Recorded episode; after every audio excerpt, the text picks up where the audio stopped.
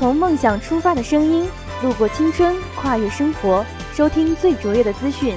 这里是校园之声广播站，传递时事要闻，播报完满动态。接下来是午间新闻。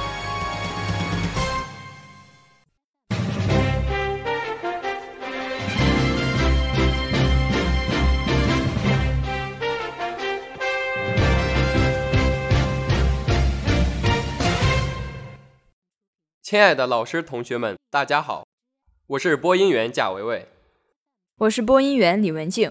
今天是十一月七号，农历十月初八，星期一。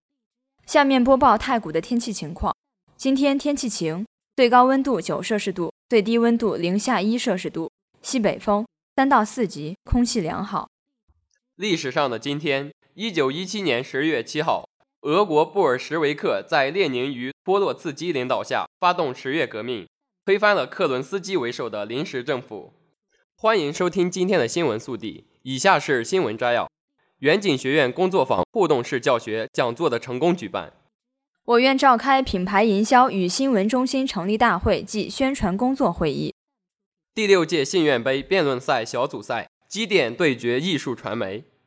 环科系第三届梦想百变新生达人秀暨第六十期乌马河周末文化广场隆重举办。中国设基金助外国人来华学功夫。习近平致信祝贺新华社建设八十五周年。天津颁发首张外国人工作许可证，实现一人一码。大力建设微能源网，促进环境保护和经济发展。林丹升级当爸爸，妻子谢杏芳生下儿子。杨子二十四岁生日，刘涛送祝福，演技派，颜值担当。以下是校园新闻。在这个思维空前活跃的二十一世纪，作为当代大学生的我们，也应当顺应时代，不再只是死板的学习，也要学会与人合作，求得共赢。为此，远景学院副教授董林老师于十一月三号十九点在博学楼二零二教室为同学们带来了他生动的演讲。董老师首先给同学们展示了一些背景资料。我国2005年毕业的60万大学生中，只有不到百分之十的人进入国际化公司工作。究其原因有三点：一是中国的教育系统偏于理论；二是中国学生几乎没有受到专业的实际训练；三是中国学生缺乏以团队方式解决实际问题的能力。通过董林老师这次妙趣横生的演讲，以及动手动脑的活动。相信参与的同学们都体会到了那种互动式教学。俗话说：“你有一个苹果，我有一个苹果，拿来分享，我们一人还是一个苹果。”你有一种思想，我有一种思想，拿来分享，我们一人就有了两种思想。通过这次讲座的深刻印象，同学们在今后的学习中一定会珍惜组队合作的机会，爱上这种互动式教学。十一月三号下午。学院品牌营销与新闻中心成立大会暨宣传工作会议于图书馆大会议室隆重召开。学院常务副院长姬教授、党委书记张立朝，学院副院长黄春友、傅永林、林凤彩，院长助理杨碧霞出席了大会。学院部门负责人、各系院主任含学工副主任、部门通讯员及其媒体代表参加了会议。会议最后。学院常务副院长姬教授做了总结发言，他希望全院师生能够提高品牌意识，坚持质量立校、人才强校、特色兴校、品牌助校的办学方法，紧紧围绕内涵建设、特色发展，扎实开展好各项工作。通过整合资源、全面规划、统一管理等有效措施，创造信息学院精神，打造信息学院文化，提升信院品牌形象和综合竞争力。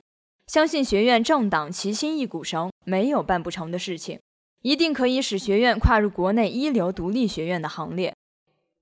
一辩一论，说出古今；一笑一和，探出友谊。十一月四号晚上，第六届信院杯小组赛在博学楼三零三开始，机电系和艺术传媒系给大家上演了一场精彩的辩论。他们的辩题是：文凭能否代表知识水平？在友谊第一、比赛第二的前提下，唇枪舌战，你来我往，互不相让，比赛跌宕起伏。一场硝烟就此燃烧，擦枪走火的场面让人目瞪口呆。最终，机电获得九十点八二分，艺术传媒系获得八十九点零二分，以一分之差获得了胜利。十一月五号晚，环科系第三届“梦想百变”新生达人秀暨第六十七乌马河周末文化广场隆重举办。开场平凡之路，让我们看到了这条人生路上一直苦苦坚持的我们。平凡的我们，却因此刻而强大。水底捞、手机综合症、如此队友，一个个精彩绝伦的小品，为我们带来声声欢笑，同时也让我们重新开始思索那些总是被我们忽略的问题。青春的声音在今晚飞扬，欢欣的笑容洋溢在脸庞，激昂的汗水在舞台绽放。环科宝宝们用他们多才多艺，为我们展现了青春的力量。真心希望环科这个大家庭能够开心快乐的过好每一天。以下是国内新闻：十一月五号，中国设立了七十亿美元的武术文化产业投资基金，专门用于比赛和在国内外弘扬这项运动。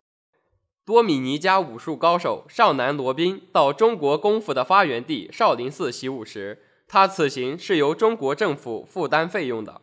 他到少林寺是中国政府的一项慷慨努力的一部分，目的在于弘扬中国武术，提高中国文化的影响力。本届少林武术节开幕式上，在嵩山少林寺举行了大型表演。少林寺和尚曾创立了精湛的武功套路，并曾作为僧兵几次受朝廷征召调用。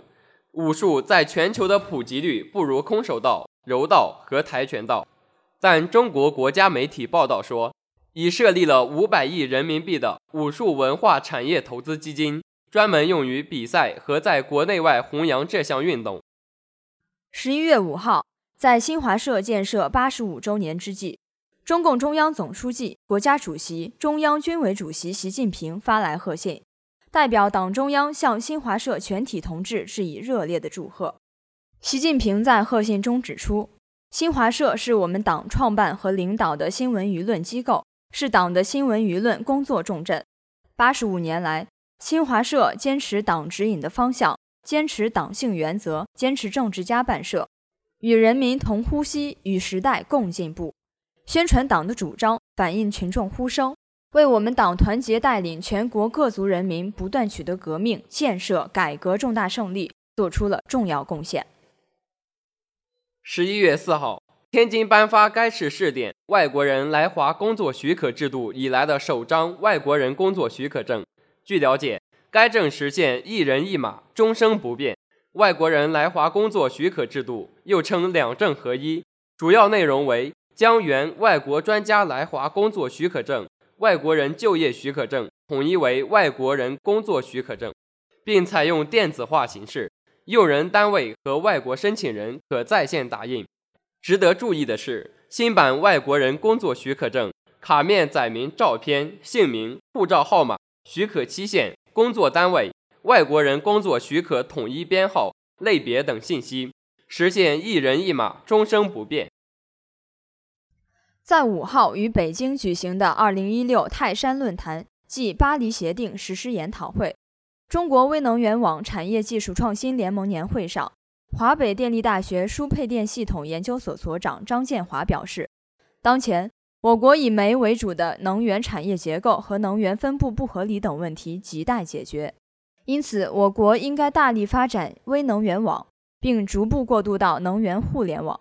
他表示，微能源网和传统电网最主要的区别就是微能源网可以对分布式能源进行就地消化。就地平衡，同时也可以和大电网进行能量交换。以下是娱乐新闻：十一月五号，林丹妻子谢杏芳于四号夜里在北京生下一个男孩。此前，谢杏芳大肚照曝光，林丹也默认即将当爸爸。自这对体坛眷侣完婚后，外界就一直津津乐道小超级丹的诞生时间。林丹和谢杏芳似乎不为所动，一次又一次新闻被爆料。一次又一次被验证为假消息，就连亦敌亦友的李宗伟都成了两个孩子的爹了，可林丹却依然没有动静。而如今看到谢杏芳终于产子，总之林丹的粉丝也感到欣慰了。